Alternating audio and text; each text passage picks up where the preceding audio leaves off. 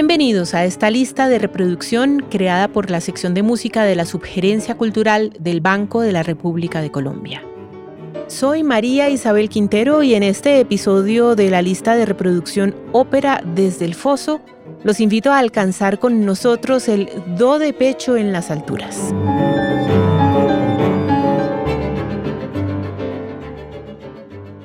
Una nota aguda, brillante y contundente que al comienzo corta el aliento del público y luego produce un estallido de emoción en la sala, clamores de una audiencia rendida ante la materialización de la gran hazaña del tenor, el do de pecho o do sobreagudo. Un esfuerzo supremo que se fundamenta en los secretos de una antigua técnica de canto, en el cual el tenor impulsa sus cuerdas vocales a más de 523 vibraciones por segundo, consiguiendo un logro técnico mayúsculo que terminó convirtiéndose en una de las faenas favoritas de la ópera desde las primeras décadas del siglo XIX. Pero, como todo acto extremo, acometerlo entraña tantos riesgos como los que amenazan a un malabarista que camina por la cuerda floja, pues si la voz se quiebra o no llega a la altura indicada, el cantante quedará marcado para siempre y, en lugar de vítores y aclamaciones, recibirá rechiflas, burlas y elocuentes descalificaciones. Con el do de pecho y las demás notas agudas, el tenor proclamó su nueva supremacía en los dominios de la ópera, ya decíamos, hacia el amanecer del siglo XIX, décadas después de haber permanecido en las trastiendas de la popularidad durante el apogeo de los castrados, como mencionábamos ampliamente en nuestro segundo episodio. En principio, a medida que los sevirados iban desapareciendo de los escenarios, perseguidos por la crueldad inadmisible de sus anteriores seguidores, nos sobra recordar, los tenores empezaron a reconquistar los personajes masculinos de la ópera, héroes, guerreros, conquistadores y monarcas que por naturaleza les habían correspondido. Todo estaba servido para su éxito. Las audiencias se inclinaban hacia una representación dramática más realista y los argumentos de las nuevas óperas estaban centrados en ideales románticos, de manera que la presencia de un tenor como contraparte de una soprano en un drama amoroso era ya lo esperado. Los tenores, pues, con los recursos vocales propios de la época, entraron en escena a disputarse la fama y los aplausos con sus colegas femeninas. Sin embargo, faltaba un ingrediente más, algo que encendiera el arrebato del público, esquivo aún ante las posibilidades expuestas en los grandes escenarios por las escuelas de canto vigentes que exhibían las renacidas estrellas. Es necesario detenerse aquí un instante para señalar que hasta las primeras décadas del siglo XIX los tenores solían emplear la técnica del falsete para las notas más agudas de su tesitura, aquellas que estaban por encima de la nota la, como si bemol, si, do e incluso más arriba. Es decir, enfrentaban los límites de su aparato fonador con una voz velada, disminuida en volumen, alcance y poder. Pero todo cambió una noche, más precisamente el 17 de abril de 1837 en la Ópera de París, cuando el tenor francés Gilbert Dupré osó cantar esas notas a plena voz, encarnando el papel de Arnold, tenor principal de Guillermo Tell de Gioacchino Rossini, y en el área Asile héréditaire, asilo hereditario, en lugar de ascender suavemente en falsete al do más agudo, como era la costumbre, expulsó con su voz plena una nota radiante y poderosa, ante la cual toda la sala se levantó electrizada, según mencionara años después Charles de Bois en su famosa publicación Pequeños Recuerdos de la Ópera. Y fue así como por esos años nació de manera oficial en la ópera el do de pecho, propósito central de nuestra narración. El momento descrito trascendió, por supuesto. Había nacido el tenor moderno, y venía a imponer un nuevo orden al que muchos otros, dueños de carreras consolidadas y altisonantes, no lograron adaptarse, de manera que empezaron a desaparecer paulatinamente de los principales escenarios líricos. El caso más dramático es, tal vez, el de Adolphe Nourry, por 13 años el tenor más importante de la Ópera de París, todo un divo que se daba el lujo de estrenar los papeles principales escritos por los compositores estelares del momento, Incluso el mismísimo Rossini le compuso en 1829 el papel de Arnold, ese que había interpretado Dupré en la famosa función de los agudos a plena voz de 1837. Abrumado y herido en su orgullo por el logro inalcanzable de su rival, Nogui tomó una decisión radical, radicándose en Italia con la pretensión de adquirir allí la técnica vocal que ostentaba Dupré. Los esfuerzos fueron inútiles, al menos así lo percibió, así que dos años después, con la mente alterada y preso de angustia y desesperación, terminó con su vida a los 37 años, saltando desde el balcón de un hotel de Nápoles. Se dice que en realidad dos años antes lo había matado un do de pecho. Gilbert Dupré había obtenido su técnica de canto en Italia, fundamentada en buena parte sobre la exquisita escuela de los castrados. Aunque para entonces se habían convertido en un anacronismo, los evirados eran grandes conocedores de la voz y fueron los maestros que formaron a los jóvenes tenores románticos como Dupré, quien gozó de una extensa carrera de éxitos, teniendo la oportunidad de estrenar una de las óperas más famosas del siglo XIX, Lucia de la Mermur de Gaetano Donizetti, trayectoria que, sin embargo, lidió con un grupo de detractores que no se resignaba a abandonar la vieja escuela de canto, entre ellos el propio compositor de la ópera que marcó de manera simbólica la transición al nuevo estilo, Rossini, quien luego de oír cantar el do de pecho lo describió como la queja de un gallo al que están despescuezando. El nombre técnico del do de pecho es do sobre agudo y la nota propiamente dicha se ubica una octava por encima del do central del piano, aunque debe hacerse una precisión que deja en evidencia lo incongruente del apelativo. Vocalmente hablando, no es un sonido que se produce con el pecho. El crítico musical español Arturo Reverter lo explica muy bien y dice que para emitir las notas agudas a plena voz se utilizan las cavidades resonadoras superiores, senos frontales, nasales y maxilares, e incluso la bóveda craneana al completo. Así se produce el do sobreagudo que, sin demasiada lógica, es llamado de pecho, cuando realmente es de cabeza. Ahí arriba es donde resuena la voz.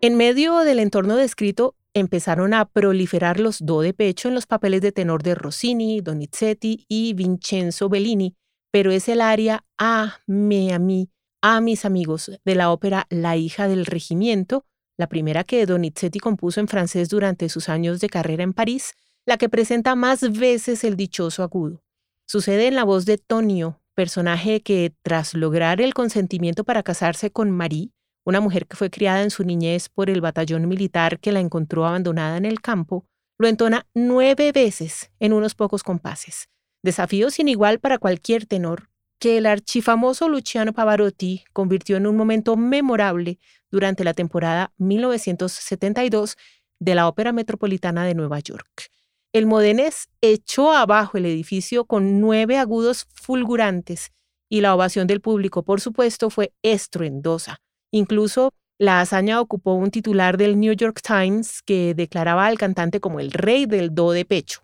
Nota musical vinculada a emociones intensas de amor, pero también de dolor, venganza, ira, temor, deseo, júbilo o ánimo guerrero. Y resulta que, a veces, el tenor es llamado a ir más allá del do de pecho, como sucede en Los Puritanos, la última ópera de Bellini, que le asigna al papel de Arturo varias notas estratosféricas. En el famoso pasaje conocido como A-T o cara, para ti, querida, el tenor debe alcanzar un do sostenido, medio tono arriba del do sobreagudo. Y hacia el final de la ópera aparece la nota que aterra a muchos tenores, un fa sobreagudo, dos tonos y medio por encima del do de pecho, que ubica al cantante en el límite de lo imposible. Ocurre en un pasaje denominado Credeasi misera, creíase la pobre, que en tiempos de Bellini se cantaba en falsete, pero que actualmente se ha constituido en todo un dilema para los tenores. Algunos la cambian por un do de pecho y otros se arrojan a cantarla a plena voz con pronóstico incierto, como hace el tenor sueco Nicolai Gueda. Y otros, como Pavarotti, la cantan en falsete, a la manera antigua, una valiosa oportunidad de comparar el sonido de una nota aguda emitida a plena voz con el que se obtiene mediante un falsete. A partir de la normalización, si puede llamarse así, del uso del do de pecho empezaron a suceder cosas muy curiosas, como el hecho de que, Dada su popularidad entre la audiencia, muchos cantantes, para presumir, empezaron a alargar su emisión más de lo indicado en la partitura o incluso las agregaban aunque no hubieran sido escritas por los compositores originalmente. Todo en pos de capturar el frenesí del público. Esto produjo verdaderas batallas entre estrellas egocéntricas en escena. Los tenores lanzaban sus poderosos agudos, extendidos o añadidos, en momentos estratégicos de la obra a costa de sus compañeros de reparto, que salían humillados y furiosos. Y en la contienda se implicaban hombres y mujeres, como ocurrió en aquella famosa función de Aida de 1951 en el Teatro de Bellas Artes de México, cuando la soprano María Calas cantó al cierre del segundo acto y de manera inesperada un poderoso mi bemol sobreagudo que navegó por encima de la orquesta, el coro y los demás cantantes, desatando la ira del tenor Mario del Mónaco, su compañero de reparto.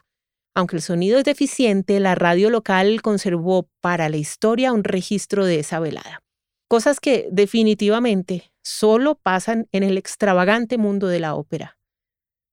La costumbre de alterar o añadir sobreagudos se volvió tan usual que, en el caso de algunas áreas, la interpretación original menos sensacionalista defrauda al expectante público, como ha ocurrido con dos famosas áreas de Giuseppe Verdi, la Donna e Mobile la mujer es voluble de la ópera Rigoletto, que los tenores suelen terminar con unas florituras y un sí agudo agregado por la tradición. Y el aria Di quella pira, de esa pira, de la ópera del trovador, que por una costumbre venida del siglo XIX termina en un do de pecho flamante y prolongado que Verdi nunca escribió. Y lo que viene a continuación merece nuevamente la acotación hecha a pocos minutos atrás. Estas cosas solo pasan en el extravagante mundo de la ópera.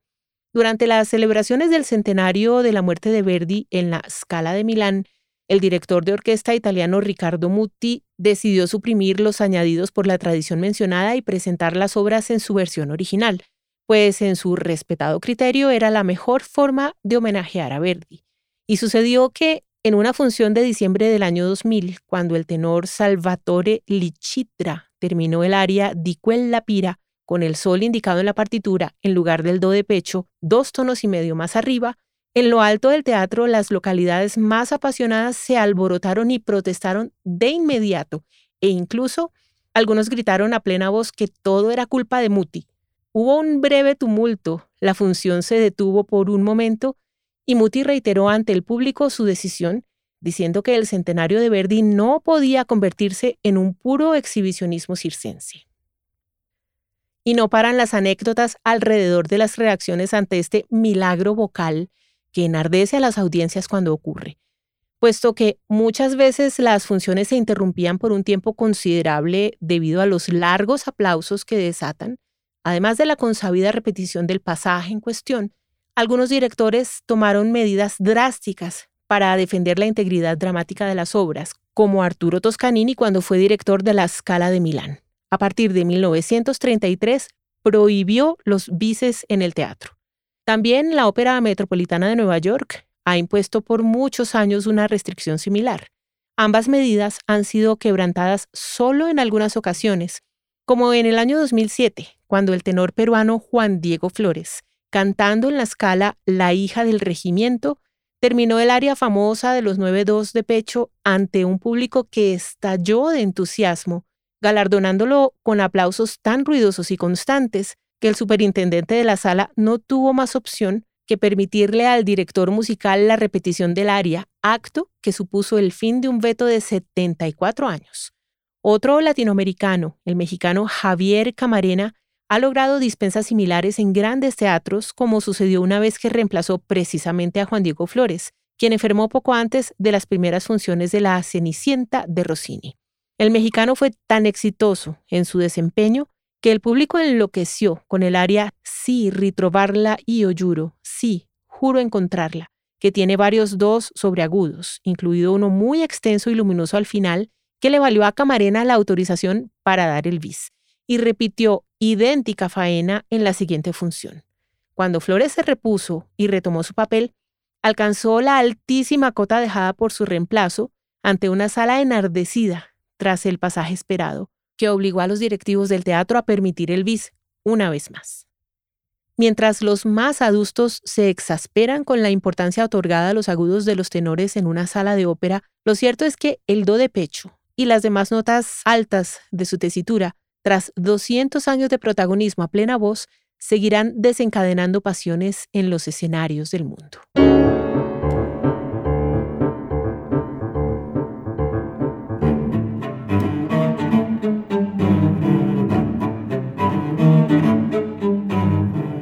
Los invitamos a escuchar la lista de reproducción Ópera desde el Foso, disponible en la cuenta de Spotify Banrep Cultural. La investigación y selección de la música de esta lista fue realizada por Luis Carlos Aljure. Los estuvimos acompañando Jefferson Rosas en la edición y montaje, María Alejandra Granados en la producción y María Isabel Quintero en la presentación. Toda la actividad cultural del Banco de la República se encuentra en la página web www.banrepcultural.org, en Facebook como Club de Música Biblioteca Luis Ángel Arango y en Instagram, Twitter y YouTube como Banrep Cultural. La música de este podcast es parte de Conversaciones, variaciones para violín, violonchelo y piano opus 32 del compositor Juan Antonio Cuellar, interpretada por el ensamble Lincoln Trio. Los esperamos en nuestro próximo episodio.